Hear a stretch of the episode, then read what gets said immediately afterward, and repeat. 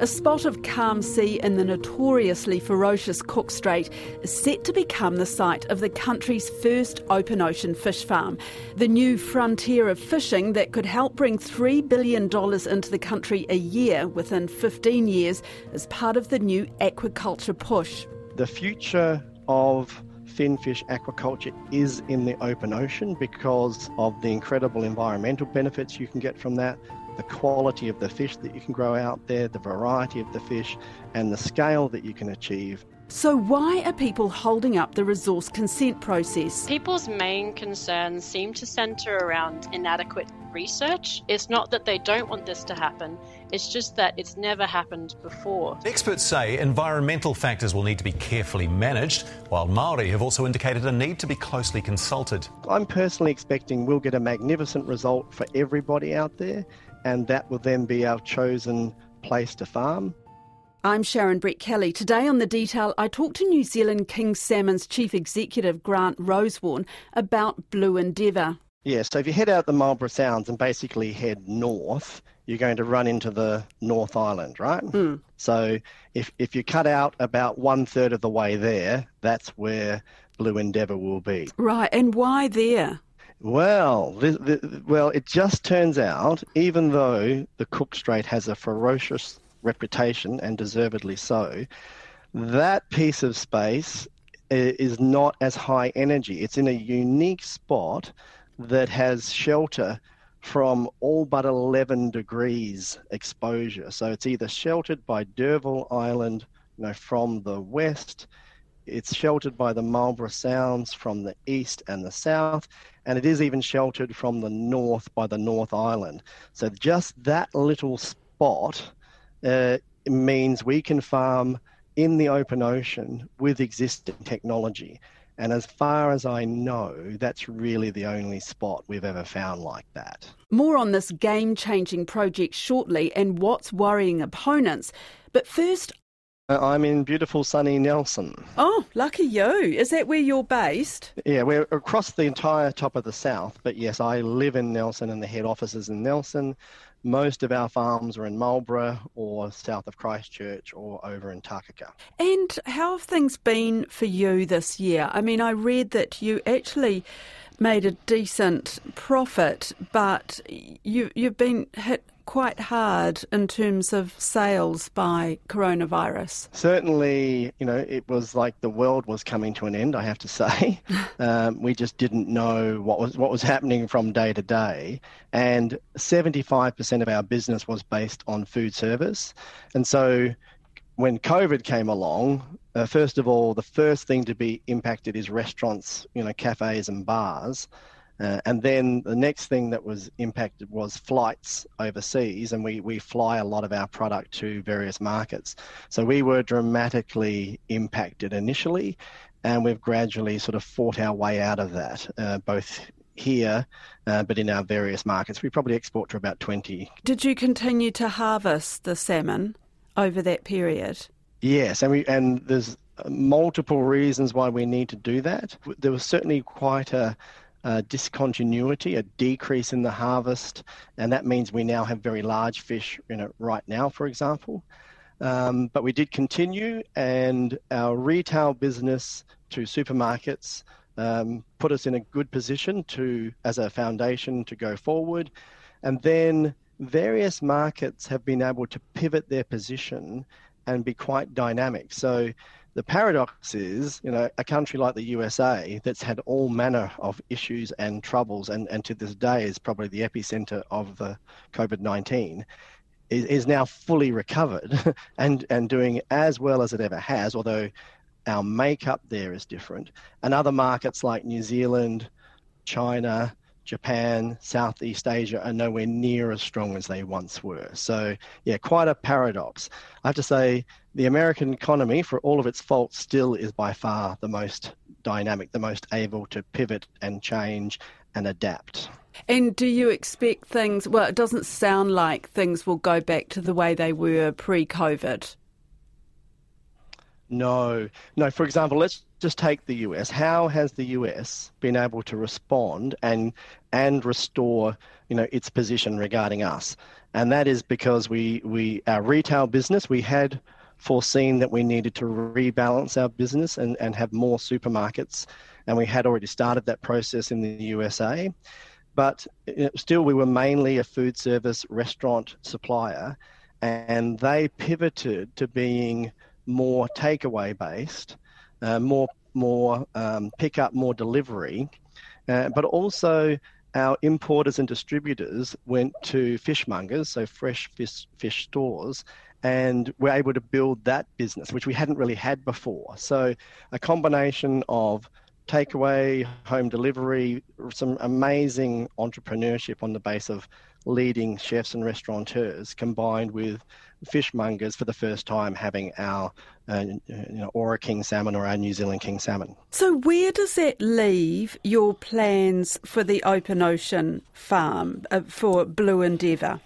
Oh, so in a fantastic position. So, Sharon, I'm not sure if you're aware, but there's only five farmers of any note of the king salmon species in the world, right? So no, I didn't know that. in New yeah. Zealand and one, yeah. So it's like unique. It's so this is like the the gazelle, the you know the powerful animal of the salmon world, and Atlantic salmon, which most of the world grows, is more like the sheep comparison. So uh, ours is hard to grow, flighty, powerful animal. It's the one that goes over, up those amazing waterfalls. They all do that, but ours is the most powerful. It is the largest species. Mm.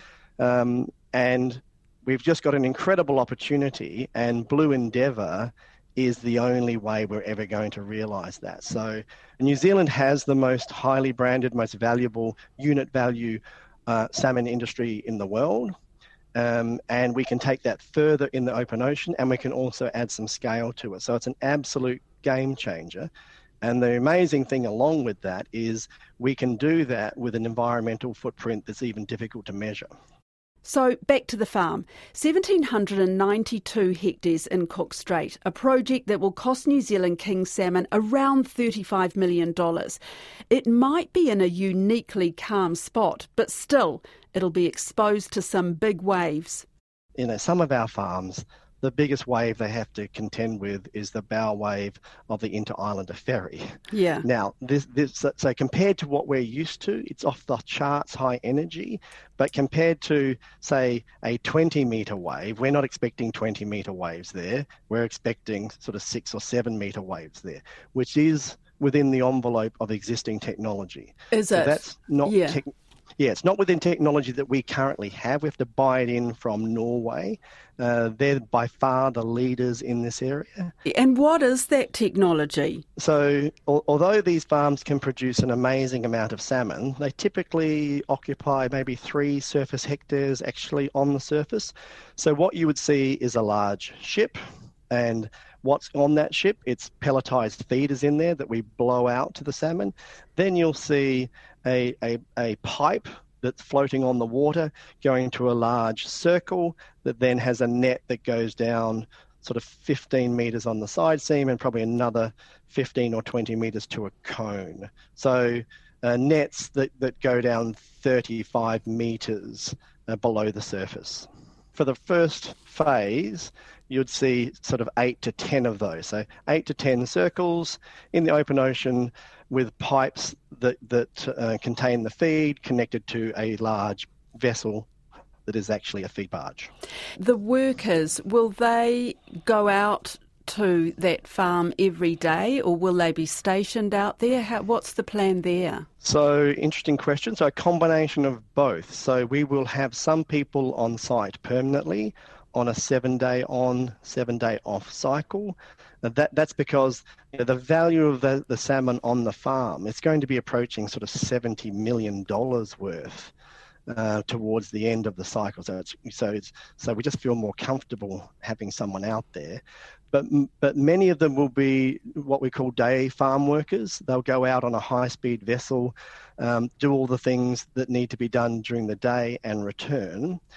But for the first time, we have to provide uh, the ability to run automated from a distance because when a storm comes, we will need to evacuate the site of all crew because it's just too dangerous for them to stay out there.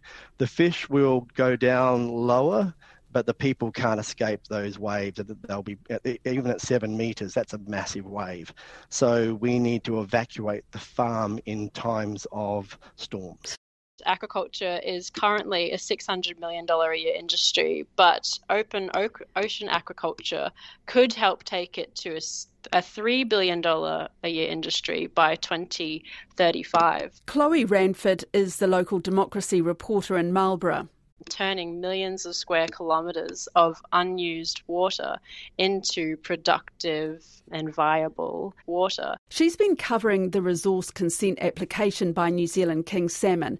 The process started last July and is not expected to end until mid next year not only has it got very few impacts on the environment, um, but it also could help the aquaculture industry be more resilient to climate change. Um, for example, in Marlborough, New Zealand King Salmon has asked the council here to set up a farm in the Cook Strait, which is much colder waters than in the Marlborough Sounds where it currently farms. And moving to the ocean could therefore save their fish from dying over the summer, which has been happening in greater numbers each year due to a gradual rise in sea temperatures. It has the potential to not only uh, strengthen the aquaculture industry climate change wise, but also be a more sustainable future for that industry as well. And I guess uh, to that, that there are new national guidelines for open ocean farming that have just been put out by the government because this mm. is such a new area, isn't it? It is, and the guidelines are currently being reviewed by stakeholders, so we're not sure um, what the nitty gritty details are, but we do know that those guidelines will centre around water quality, uh, marine mammals, seabirds, and the Benthic environment, which is the lowest ecological zone in the ocean. That's the ocean floor.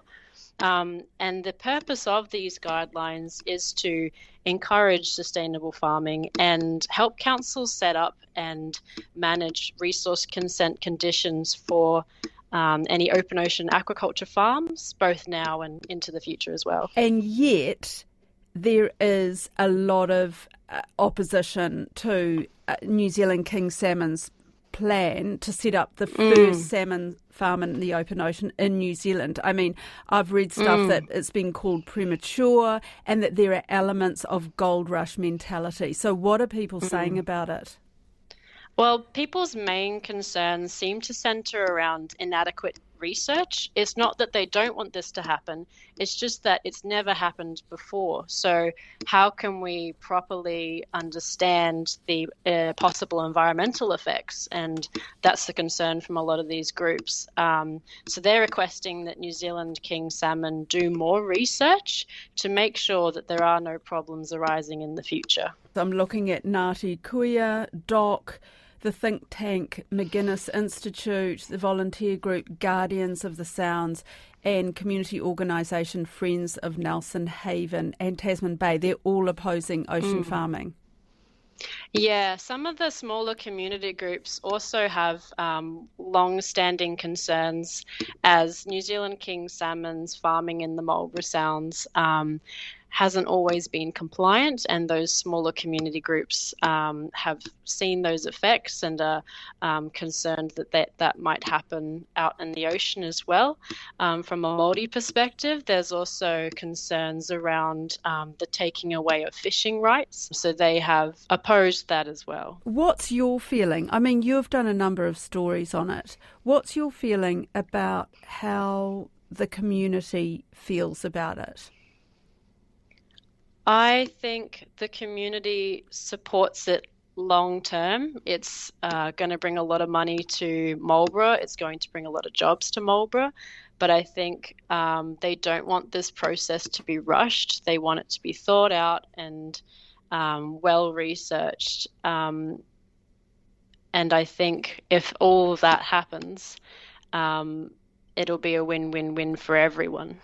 We just did not anticipate the process to take anywhere near, anywhere near that length of time, because it's fair to say we have the industry has had its naysayers over the years, but what those naysayers have always said is, why don't you go in the open ocean?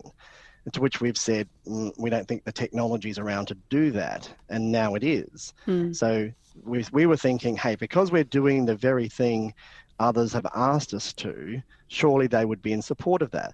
And I would have to say, generally, that's the case. There's only 14 submitters against this, which is incredibly low. There are many more people in favour of it. Um, but that's a small number. And most of them are on the record as saying king salmon should farm in the open ocean. But they all seem to want a seat at the table to talk about the conditions. And I suppose that's fair enough. So we'll work that process through. But because we thought everyone would be in favour of this, we just didn't anticipate the, the amount of data we'd have to collect, the amount of modelling, um, all, all the science that we've had to provide to go in the open ocean. I mentioned Norway earlier that they've got like 20 to 30 of these experiments running at the moment. And, and they they're the world's biggest producer of salmon. And they know that salmon farming is completely reversible, as we do. So, salmon farming you can get your natural environment back incredibly quickly depending on the conditions and, and out in the open ocean very fast. So they've not had environmental barriers to go into the open ocean, quite the opposite.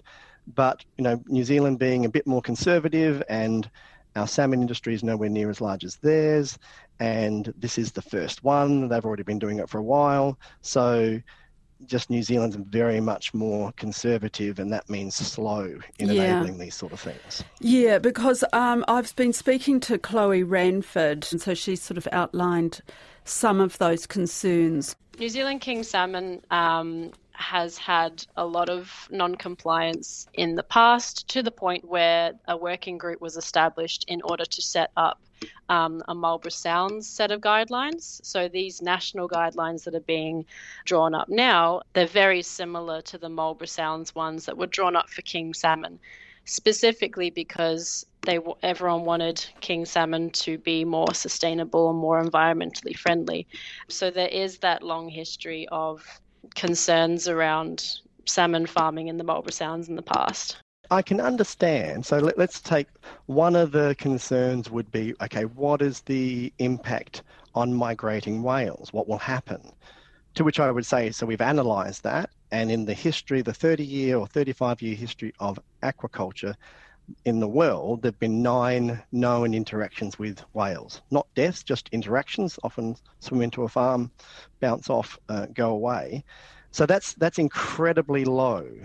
But I think we could have really just looked at what the Norwegians have done and said, hey, if we all accept that this is reversible, because salmon farming is, then you know you don't have to be as precautionary. It's, it's not like cutting down a rainforest, which basically will not return in a thousand years. If there was an issue, we don't think there would be, but if there was an issue, you know, from our calculations, the the the ocean would return to what it was in, in less than six months. Do you think there might be a little bit of wariness because some of your farms close to shore failed to meet environmental standards? That the Marlborough District Council has issued two fines and a warning after an inspection found five and nine of your farms were non compliant? Sure. No, I can understand the wariness when you put it like that. What we would say to that is none of those non compliances represent any sort of environmental damage. What we have is is some historical conditions that that that no longer represent best practice, and also the you know we used to do um, run the monitoring in a very conservative way. Now, for example, one of the requirements of a low flow farm, and we'd rather not farm on low flow sites, is that there's a certain number of worms under the farm to ensure the the organic matter is assimilated. In in in where, where we received a fine, some sampling was done and they didn't find any worms, and we thought, okay, well that's that's non-compliant then we went back and rechecked, and we just took more samples and did a more thorough job. And then we found, you know, within the samples, we are still counting, but we found 70,000 worms. So, so first, first uh, monitoring just in some small samples, didn't find any.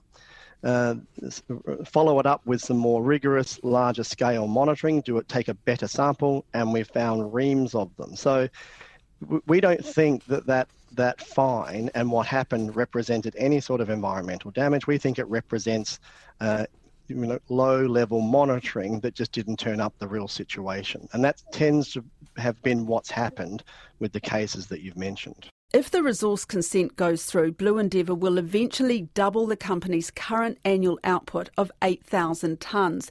But that's small fry in the world of salmon. We're like less than 1% of the world's supply of salmon but us as a company, we're 55% of the world's supply of this species. So, so, so we're tiny in the salmon world, but we're big in the king salmon world.